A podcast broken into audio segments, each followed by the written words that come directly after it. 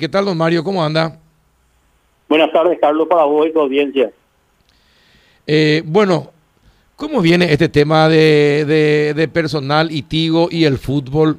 ¿Qué, o, o, ¿qué, ¿qué, es lo que impide, qué es lo que impide que ustedes también puedan tener la señal del fútbol?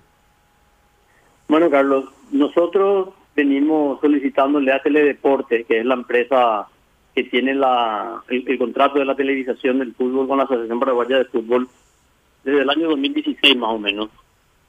Le hemos presentado varias notas y no hemos tenido respuesta por parte de Teledeporte. Y eso dio lugar a que nosotros presentemos una, una denuncia entre la Comisión Nacional de Defensa de la Competencia por una conducta que se llama la negativa de venta, negativa injustificada de venta. Cuando la ley prevé que cuando hay un producto que no tiene sustituto y hay una demanda sobre ese producto insatisfecha, el que tiene este producto tiene la obligación de satisfacer la demanda.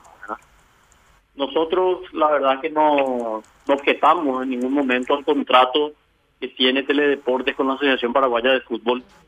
Es un contrato lícito, es un contrato que está en vigencia, lo vienen explotando desde hace muchos años y tiene una prórroga hasta el año 2023. Pero lo que no entendemos es la negativa de venta es una situación que favorece a todos. O sea, la, que, si, si, es que nos venden a nosotros, y aclaro la señal, la cantidad de suscriptores que se incrementa ayudaría a que la APF pudiese recibir mayor cantidad de plata, así como tele, Teledeportes también tendría mayores ingresos por la mayor cantidad de suscriptores.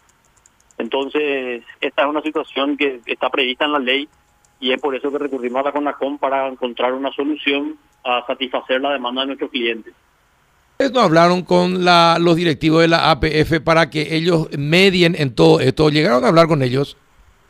No, Carlos, nosotros no, no, no hemos tenido este, conversaciones para que ellos medien en esta situación. Entendemos que es una situación comercial entre Teledeportes, que es la contratante con la APF, y quienes demandamos este tener acceso a ese contenido, así como tienen Copaco y otros cableros del interior también acceso a ese contenido en condiciones que son conocidas. Así que nada, nosotros hemos tenido conversaciones directas con la gente de Teledeporte a través de, las, de estas notas que estoy mencionando y no hemos tenido respuesta por parte de ellos. Eh, Teledeportes eh, le da otros eh, a otro sistema de cable, le, a otras empresas de cable, les da la señal del fútbol.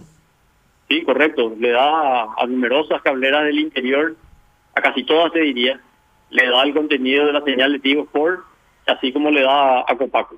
Ajá, a Copaco también. Y bueno, pero ¿y cuál es la respuesta? ¿Cuál es cuando ustedes le preguntan, podemos negociar, eh, y, pero qué, cuál es la respuesta de, de Teledeportes?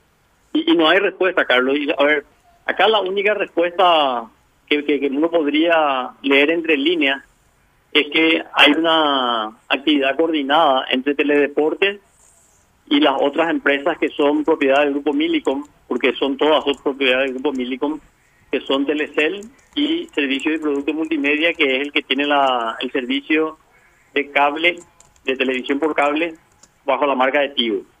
Entonces, lo que podría entenderse es que hay una actitud, una conducta coordinada entre esas tres empresas para que Teledeportes no le venda el contenido a quienes representan una competencia efectiva para tele, para las empresas de Milico. Ahora, yo por, por, eso te preguntaba, Mario, si hablaron con la APF. ¿Cuántos suscriptores tienen Claro y Personal juntos en total? Y alrededor de 300 mil, Carlos. 300 mil. Es sí, decir, que sí. 300 mil hogares hoy no reciben el fútbol eh, eh, por esa situación. Ustedes no le explicaron eso. Por eso sería interesante que ustedes le expliquen eso a la APF, a ver si porque a la APF también le conviene eh, que el fútbol eh, se difunda en todos los hogares. Por supuesto, o sea, no, nosotros, por eso me llamó mucho la atención la conferencia de prensa, ¿verdad? Mm. Porque se, se, instaló, se instalaron dos cosas. Uno, que podría haber un perjuicio para el fútbol y nosotros honestamente creemos que no va a ser así porque, como bien vos decís, vamos a aumentar la cantidad de hogares que van a recibir la, este, la señal del fútbol, ¿verdad? Y al aumentarse la, cantidad de hogares que reciben la televisación del fútbol, aumenta el valor del fútbol, aumenta la cantidad de suscriptores que van a pagar por, esa, por, ese contenido y aumenta las utilidades del deporte y aumenta el, el dinero que podría entregarle Teledeporte a la APF. O sea, en realidad salen ganando todo y sale ganando el mercado. Acá, Carlos, es muy importante entender que la, la disputa en, en, esto no, no es entre empresas. Acá hay un, un actor fundamental que es el cliente. El cliente, el, que es el que demanda recibir un contenido que hoy no puede recibir y es ese cliente al que hay que satisfacer de alguna, de alguna manera, ¿verdad? eh, sí, eh, evidentemente. Ahora, ustedes hicieron la propuesta y nunca recibieron una contestación de Teledeportes. No, no, no recibimos respuesta por parte de Teledeportes. Pero ni siquiera por gentileza, eh, no, no nos interesa, estamos bien, nada. En una ocasión nos dijeron que, que estaban evaluando, este, pero, pero nada más. Nunca recibimos otra contestación aparte de una evaluación que estaban haciendo. Pero... ¿Y, quién es el, el, el gerente general de Teledeportes? No, no, realmente no sé, porque como es una, son, son empresas que están todas ligadas, digamos, operan todas bajo el paraguas activo. Sí, sí, sí. Eh, Pero para llamarle, para, para ver, bueno, vamos a averiguar nosotros quién iba con el gerente y vamos a preguntar también a ellos cuál es el problema. Porque si le están dando otros cables, tendría que haber una explicación porque no le dan a claro y a personal.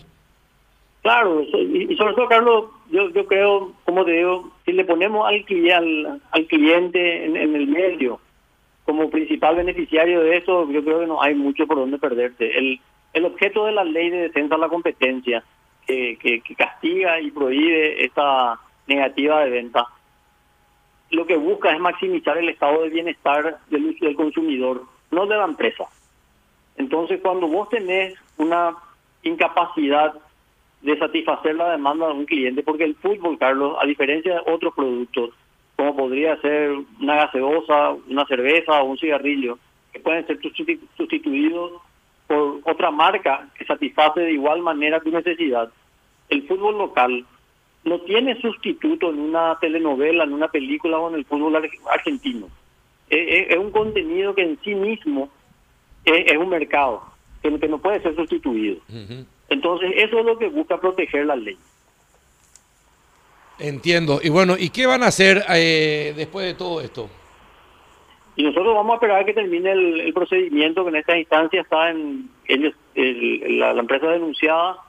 Tiene un periodo de 18 días para contestar el traslado de la denuncia que hizo la Dirección de Investigación, que es un paso previo al, al sumario, porque esto pasó por una investigación primaria por parte de la Dirección de Investigación de la CONACOM, que hizo un trabajo muy, muy acabado, que está en el portal de la CONACOM, es un documento de 83 páginas muy sólido.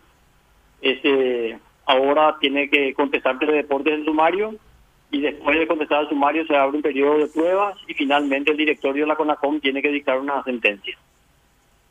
Bien, eh, y sí.